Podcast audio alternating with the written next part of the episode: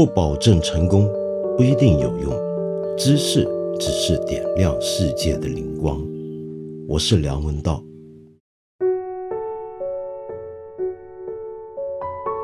今天我也凑热闹来跟你说一下关于九九六的话题。你还不晓得什么叫九九六吗？九九六呢，其实是个简称，意思就是每天早上工作九点到晚上九点，如此呢，一周六天都是这么消耗掉，加起来就叫九九六了。那这个名词呢，是主要是从 IT 业里面一群的。做程序开发的人员那里首先提出有这么一个全球码农的重要的平台 GitHub 里面呢就有一个专业，大家就在谈什么叫九九六。呃，我最近看这些讨论觉得很有意思。比如说我在豆瓣上面看到有这么一个热门话题，叫做“我们为什么会滑入九九六的泥潭”。然后呢，里面呢有一位朋友呢就提出了一个很有趣的观点，就说到呢是因为中国企业家的人文素养太差了。他举的其中一个例子啊，就是以前华为副总裁李玉卓在两年前一篇很多人都注意到的一个访谈里面呢，就有这么一段话，我觉得很有意思。就说到呢，他当年要离开华为，跟任正非辞职。那这个李玉卓就跟任正非说：“任总，非常感谢你谈了这么多，但是我不想拖累华为。另外，我爱人又不在身边，我已经七年单独在深圳。”然后任正非就说：“那你可以叫你爱人来深圳工作嘛。”然后他就说：“他来过深圳，待过几个月，不习惯，又回北京了。”然后任正非立刻就说：“这样的老婆，你要她干什么呢？” 那么这成了一时的名言，代表了任正非统治华为的风格。那么当然了，这个李玉卓也说到自己的身体问题，说自己呢牺牲健康。然后任正非呢就说：“哎，那我呢？我什么糖尿病、高血压、颈椎病都有了，你们身体这么好，还不好好干？” 那这成为一时的笑谈。只不过两年前呢，大家听到这个故事还觉得笑得出来，说不定还要佩服这个华为走到今天这个地步，真不容易。果然是任正非的这种铁腕的、刚强的这种管制风格，才有今天这样的一个让全球瞩目的一个发展。可是问题是，这真的能够说明是中国企业家人文素养太差吗？照我看来，不是。我说句严重点的话，其实是中国企业家的马克思主义素养太差了。那么说到这啊，其实讲马克思主义在我们大陆这里呢，大家都不是外人，我们这里呢就不怕敞开来谈。首先，我们要知道有这么一个观念。那么，大家读马列主义这么多年，不知道还有没有印象？叫做劳动力的再生产，这是马克思首先提出来的一个问题，很有意思。他说到，在资本累积的过程当中，工人阶级不断维持和再生产，始终是资本再生产的一个必要条件。他到底在讲什么呢？什么叫劳动力再生产呢？我们每天工作付出的就是我们的劳动力，对不对？但是问题是，劳动力这个东西付出了之后，对我们是有损耗的。作为劳工阶级，于是呢，我们需要再生产这个劳动力。那怎么样叫做再生产呢？举个最简单的例子，比如说你每天工作完了，那你是不是需要有足够的休息跟睡眠？好，让你第二天工作又能够恢复到昨天那样的一个良好的身体状态呢？然后你本来在工作中，你需要集中你的注意力，你需要发挥你的创造力，你需要发挥你种种的能耐。那么这些东西呢，也都需要你不断的在日常生活各种方向要取得一定的补充。那么这也是个劳动力的再生产。然后我们作为劳动人民，我们工作，那么我们是带着一个不止健康的身体，还有某种工作的能力，还要有一个健全的人格，是不是？那我们这个健全的人格，就不能够脱离我们有一个良好的私人生活，包括了我的呃家庭生活、我的正常的社交，然后我的一些的精神需要等等。那么这些东西都构成了我的劳动力，使得我能够以一个充满精气神的状态每天回到公司上班。那么刚才说的这一切，就都是我的可以算成是我用来再生产，使得我的劳动力能够重新恢复、再生产出来的一些的必要的条件。那么这些呢，就可以说是我的一些的劳动力占有者所必要的生活资料。那么这就是马克思一个讲法。当然，我是非常简化的这么来讲啊。因为在我们这儿大家没外人，我就不卖弄了。那么，然后我再引一句，《资本论》里面具体谈到劳动力再生产的部分，里面有一点很关键，就是跟我们今天讲的这个话题绝对相关了，那就是工作时数的问题。马克思呢，在《资本论》的第一卷里面提到，工时这个东西啊，有两部分界定。一个是工人身体的界限，另一个部分是社会道德的界限。他是这么讲的：工人必须有时间满足身体的其他需要，比如说吃饭、盥洗、穿衣等等。除了这种纯粹身体的界限之外，工作时间的延长还会碰到道德界限。什么意思呢？就是工人必须有时间满足精神的和社会的需要。那么这就牵涉到刚才我说的劳动力的再生产了。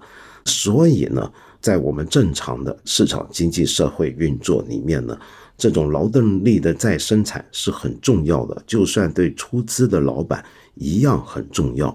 可是问题是在这个背景下面，怎么来谈剥削呢？剥削就是这样的，就是说这个资本家太过残暴，那么不惜一切要工人付出所有，比如说要你九九六。那么当然，你可以说，那这样子不行啊，那我劳动力再生产不过来，我睡觉都不够，对不对？我精神也不够，没有了，呃，私人生活，我老婆丢在别的地方七年，你还叫我不要这个老婆了？那我这个感情生活都破裂了，我怎么回来好好的工作呢？那么没有办法，因为假如说这个地方呢，呃，失业率开始高标，你恐怕就得认命。那么另外一种呢，更常见的是什么呢？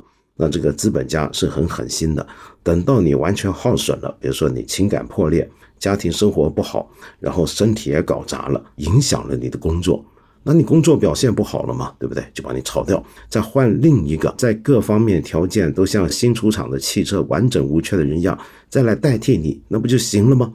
那么这就是以前啊我们说的过去的腐朽的那种资本主义社会最常见的一种情况。那么说到这里啊，那么五一也都快要到了。那么我们今天说五一是黄金周嘛，对不对？但别忘了，五一首先是劳动节，劳动节是为了纪念一件事儿，纪念什么事儿呢？这就话说从头啊。其实我们以前人类啊，自古以来，呃，工作的那个时间的计算跟现在是很不一样的。呃，我还记得我当年第一次到北方的农村，就确确实实的感觉到了传统农业社会的生活节奏是什么样的生活节奏呢？那就是春天的时候，大家都真的很忙，每天工作几乎是十个小时以上，因为要插秧、要翻土。但是到了冬季的时候，尤其快过年的时间，哇！整整整个季节，几乎大家是不干事儿的，就在家嗑瓜子、打打牌、听听收音机，然后串串门聊天，啊，就这样子来生活。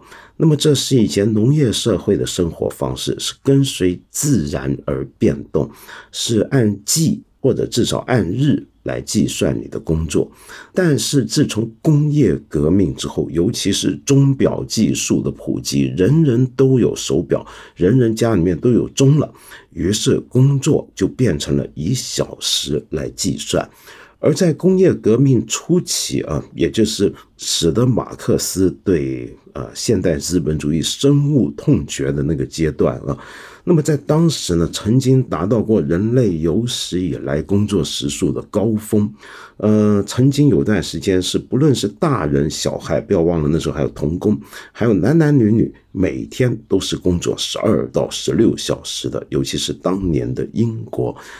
那么，于是呢，在一八一七年的时候，就有这么一个人很有意思的人物，叫做 Robert Owen。那么后来我们念社会主义的发展史都知道，这个人物叫做空想社会主义的一个代表人物。他本身其实是个资本家，是个工厂老板，但是因为呢，他自小出身贫苦，所以他特别同情工人的处境。他率先提出一个想法，在当年看来简直就是空想。是什么呢？就是一个三八原则，就是每天工作八小时，休息八小时，睡眠八小时。那么这样的一个三八原则，在当年提出来，那简直是天方夜谭。那就是刚才我说，人们平均工作十二到十六小时的年代啊。到了现在，我们大家都觉得这个三八原则好像还挺标准的嘛，不是世界通行嘛？或者至少在某些地方是通行的。这到底是怎么样变成一个今天的基本常识的呢？其实是从一八一七年以来呢，整整一百多两百年期间，无数的工人运动。先后奋起，前仆后继的一波又一波的工潮、罢工、示威，逐步实现的。你比如说，从一开始争取每天十小时工作，然后一直发展到一个很里程碑的事件，那就是一八八七年的五月一号啊，这就是五一的由来了，由芝加哥的。八万名劳工集体上街，发动一场运动。他们这个运动的主旨就体现在他们的口号之中，那就是一天八小时，薪水不能减，eight-hour day with no cut in pay。这就是历史上第一次的五一劳工游行。那么这一次罢工呢？啊，总共串联了当时美国一千两百家工厂，超过三十五万名工人。那么资本家很坏，聘用了一帮人叫工贼，专门呢对付这个劳工组织，然后又有一些警察也要来保护这些资本家的走狗。在混乱之中呢，往人群扫射。杀死了一批人，后来呢，有颗土制炸弹爆炸，结果弄死了四个劳工，然后七个警察。但是其实你要注意啊，当时其实很多劳工他们受伤甚至死亡是没有计算的，因为他们害怕被逮捕，所以没有就医嘛，所以很难说得出确切死亡的人数啊。结果后来当局逮捕了一百多个工会的领袖，然后呢，在几乎没有罪证的情况下，其中四个人被处以绞刑。那么后来，全球的社会主义国家都纪念五一劳动节，就是为了这件事情。那是一八八七年的事情。那什么时候，他们当时的这批芝加哥劳工的这个心愿？才真正在资本主义社会里面算是普遍达成了。说起来，那却是冷战之后的事情。因为冷战期间，我们知道东西两大阵营对垒，对于很多人来讲，社会主义国家，包括前苏联跟我们中华人民共和国的吸引力之一，就是我们对工人阶级的无限的尊重。那么这个东西其实给当时的资本主义社会带来很大的压力，于是各国的工运呢就更加有理由，然后逐步逐步的，终于争取到这个工时的逐步的递减，使得这个劳工的劳动力在生产基本能够维持呢是得以可能，但是发展到现在啊。这个很多国家这些腐朽的资本主义社会已经有相当大的变化了。你比如说，就拿德国来讲好了，好像是去年吧，我没记错，他们终于把他们的每周的工时缩短到了只有二十八个小时，这真是破天荒的。那么，但是说起来啊，可能你不相信，呃，其实全欧洲工时最长的地方，你知道在哪吗？根据德国劳工局二零一八年的一个统计。全欧洲工时最长的国家竟然是希腊，每周四十点七小时。平常我们都说，哎呀，希腊人前几年经济濒临破产，那就是因为人们太懒了。其实不是，他们每周工作四十点七小时，那么比起德国呢，那差得太远了。那么，但是啊，很有趣的是什么？就希腊的人均的生产率却远远低过德国。那么这说明什么呢？这说明啊，其实这并不表示你工时越长，你的生产率就会越高。那么恰恰相反，有很多国家呢，他们的工时呃没有那么长，比如说德国跟挪威，但是他们的人均的生产率都远远高过一些工时呃长得多的地方，比如说希腊啊，还有我们亚洲几个地方，比如说韩国跟日本。所以这里呢，就能够给我们一个很重要的提示，就是你一个地方如果工作生活平衡出现问题，你没有办法给员工足够的这个生产力的再生产的机会和时间，还有种种必要的资料，包括一些制度上的安排呀，呃，比如说有没有足够的休憩设备啊。呃，国家有没有透过一些的强硬的手段跟制度，来让员工们有更好的生活？比如说社区的游乐场所啊、公园啊等等，这都很重要。因为他们如果有足够的这种生活资料的话，他就算工作时间短，哎，其实他工作的效率可以是相当高，产出是相当高的。但是很多地方就是迷信工时这件事儿。你比如说像日本，日本是以过劳死而恶名昭彰的一个国家，他们的这个过劳死的日文 karoshi，甚至被列入英文的牛津大词典里面。有一个专门研究过劳死问题的一个日本的呃教授，好像是关西大学的教授，叫森冈孝二。他上课谈这个问题呢，他就有学生曾经这么问他，说：“一个男人出来为工作卖命，难道不是光荣吗？” 那么你可想而知，在日本啊，就是对于这个工作的看法是如何的深入人心、根深蒂固，几乎人人都是任正非。那么，所以日本有这么一个讲法，叫“会社人间”，指的就是一种人啊。翻译成中文的话，就叫公司人。也就是说，每一个劳工阶层的人呢，都是公司人。他们会认为呢。每天在公司里面加班，然后上很长的时间的班，做很长时间的工作是应该的。那么又不只是因为自己的工作没做完，甚至是工作没做完都要继续留在那瞎搞些啥都好。这主要是给老板看，还有给同事看，这样子才表现出自己是一个认真负责的公司人。那么结果导致呢，就是日本有很多的过劳死问题。那么当然，现在日本也已经很重视这个问题了。他们的政府部门也发现，原来过去规定的每年的有薪假期呢，通常对大部分的上班族来讲都是一种装饰品，不是真的拿来用的。呃，通常是等到你快退休前一次请假完成。所以呢，政府定了一个十一月，叫做过劳死防治月，希望要改善这个问题，同时也修改了相关的法律，规定一些的会社，也就是他们的公司，对于过劳死这个问题要有预防。那么，而且如果有员工过劳死的话，是规定相关企业要负责任，比如说要赔偿的。那只不过过劳死这个东西呢，很难断定。那么，所以我们国家呢，比如说我们的工伤保险条例到现在都没有包括过劳死，而在日本呢，过劳死是包括因为精神伤害而自杀都算过劳死，因为这种情况在日本越来越常见。以前通常是心血管疾病导致过劳死，现在是因为精神伤害自杀而过劳死。那么再说下来呢，其实我刚刚说到这个工时长不一定表示这个产值高啊。其实很多社会学家呢都已经研究过这个问题，就发现呢，原来很多上班族为了要应对工时过长的这种劳动啊，那么他们通常呢都会啊假装努力。那么比如说呢，呃，将计就计，有一种劳动叫做虚应劳动，其实就是装忙。大白话讲就是，呃，或者说呢，在不断的重复性劳动里面呢，心不在焉。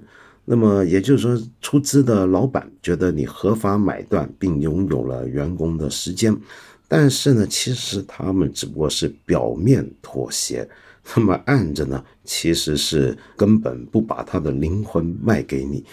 那么我们还要注意一点啊，就是工时过长，不只是这个劳工的劳动力不能够顺利的再生产。然后资本家也不一定能够得到好处，其实还有很大的社会伤害。首先伤害的当然就是我们所说的家庭啊，这个很重要的问题。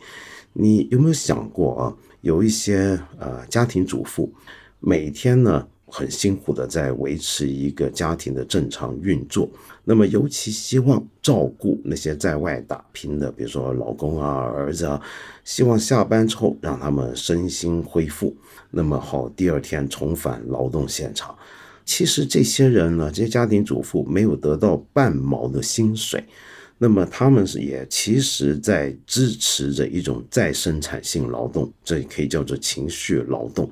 这是现在越来越多的经济学家、社会学家跟政治学家都在探讨的问题，就做家务该不该有薪水的问题。那么有的国家甚至开始探讨家庭主妇由国家给他们固定薪水，那就是因为其实。他们也在承担着一部分劳动力在生产的成本，只不过这个成本是平常没有算到他们身上去的，没有给他们呃相应的报酬的。那么在这里面最惨的其实还是女性，因为根据传统的性别的定见，一个女的在家里面要做家庭主妇的角色，哪怕就是她有工作也好。于是出现一个情况，就一个女性。他在呃下班了，本来应该自己休养生息的时候，他还要在家打扫家务，要做饭，要哄孩子睡觉，等等等等。那么因此，其实他是双倍的劳动，他是双重的被剥削。那么这个情况该怎么办呢？是这样的，马克思呢就曾经说过，国家是资产阶级的管理委员会。所以呢，在西方呢，他们要想办法剥削劳工，让工人们干死干活呢。那是因为他们的国家是资产阶级的管理委员会，但我们不一样，我们是社会主义国家，我们国家是属于劳动人民，是无产阶级的。那么，所以我们要有信心，当然是将来要解决这些问题的。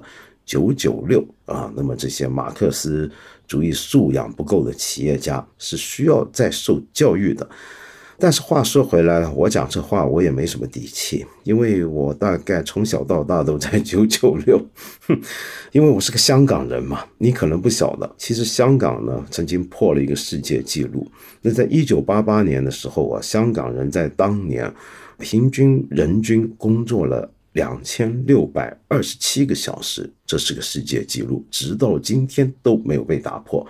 我们刚才说日本吧，其实啊，香港在过去二十年来论工作时数，有好几次都是拿全球第一的，而且通常跟东京是不相伯仲的，就是我们叮当码头。所以，我们香港人工时过长是早就是一个家常便饭了。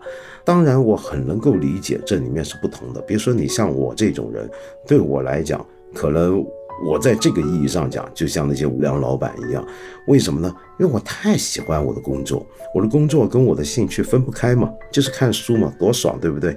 那么在这种情况下，你叫我多卖命工作都行，因为在我来讲，我在付出劳动力的时候，就同时在生产着我的劳动力。那么，所以对我来讲，工时过长不是问题。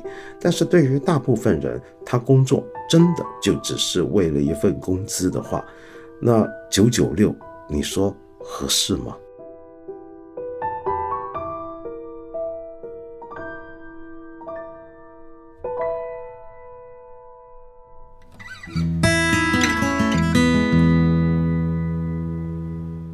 今天先简单回应一个朋友的简单问题。那这个朋友叫乔一简，还问了我两回同样的问题。你的问题很简单，一句话，这句话是想问问道长，我们赖以生存的隐喻这本书。我其实没看懂你的问题，你想问我这本书什么呢？你是想我介绍这本书吗？我的答案也很简单，我介绍过。如果你指的是 George Lakoff 他们写的那一本非常有名的语言学上的经典的话，这本书我在很多年前我的老节目《开卷八分钟》里面就介绍过的，你可以在网上找回来再看一看。那另外还有一个朋友的问题呢，我也可以很简单的回应。这个朋友叫做。勃兰登堡初音，哇，好酷的名字啊！你说，呃，你很喜欢我的一千零一夜栏目，也很喜欢我的解说风格，感谢你，感谢你。然后你说想问问我对政治哲学有没有自己的理解，特别是像《理想国》《利维坦》这种具有奠基性的经典文本，同时也希望我能够在一千零一夜讲解一下这类著作。那么听了我讲一九八四那集。很佩服我对政治的思考和学识，非常希望听到更多这方面的想法。首先呢，你误会了，我哪有什么思考和学识？我讲一九八四都是我自己的读后感而已。事实上，我讲任何书都是自己的读后感，根本没有什么自己的见解，谈不上叫做见解。而《理想国》跟《利维坦》这种经典大书啊，那么我其实是很想。有机会去聊一聊我的读后感，但是问题是呢，可能正正因为我读的就是哲学，而且比较专注的是政治哲学，所以反而不太敢谈。总觉得这个世界上能比我把这些书谈得好的人简直是比比皆是，所以我打算找一些啊，我觉得更内行、更专业的人，在我们节目里面跟大家介绍他们。那么，所以敬请期待啊，敬请期待。最后，我还想回应一个朋友叫染色体，你给我这么一个建议，你很客气啊。你说给我一个不成熟的建议，可能国人也确实不争气，就觉得我最近若干期节目，我的说教色彩太浓了，总是有种你们这群可怜人，让我来告诉你什么才是八八八八的感觉。每期更新，既想听，又有看标题就知道到场又该教训了人了的恐惧感。当然，你你很客气啊，你说我讲的都很对，但是方式可以更有趣点，反而效果会更好，润物细无声。比如说，能不能用一种更加抽离的方式，用人类学观察特定部落的方式来分析社会问题，更加宏观，也不容易太有情绪干扰。啊，是这样的，呃，我也觉得是，我好像总在说教。你看，我今天又来了，你们这群可怜人啊，我来跟你们讲讲什么叫做工时问题吧，什么叫做五一劳动节吧。那么，但是其实我真的不想这样，我也很希望可以更有趣，但可能我这个人就是有趣不起来啊。不过这里面有个更重要的问题，就是我到底能不能够用一个人类学的角度，把自己假设为是一个外来的人类学家，在观测一个我并不属于其中的一个社会群体呢？嗯。其实我不是没有这么做过啊！我在十几年前写的那本小书啊《常识》里面收录的大部分的那些当年的时事评论，大概都是想用您刚才讲的这种做法。当然，有的时候是做不到的，那就是想用一种稍微有距离的眼光来观察我们今天的中国的种种的社会、跟政治、跟文化的现象。那么这样子呢，当然会比较有距离感，也比较不容易有情绪的干扰。但是我发现我越来越难做到，为什么呢？就是我真的没有办法完全在用一个外人的角度来看我们今天大陆这片地区。我过去我觉得我身上的那种港台的背景还会很浓烈。啊，使我带着一种趣味性的人类学的眼光来看大陆。但是今天，当我们在讲中国，尤其这里指的是大陆，是内地啊，我觉得我是越来越容易有情感上面的很强烈的投入感。当然以前就有，但是现在这种投入变得更加的具体，更加的甚至身体化了。所以我真的没有办法啊做到完全的抽离。但是我会考虑你的建议，非常感谢。我们八分这个节目每星期三、每星期五都会在看理想 APP 和看理想微信公众号同步更新，欢迎你给我留言，提出你的问题或者建议。我们今天就先聊到这里了。下期节目再接着谈。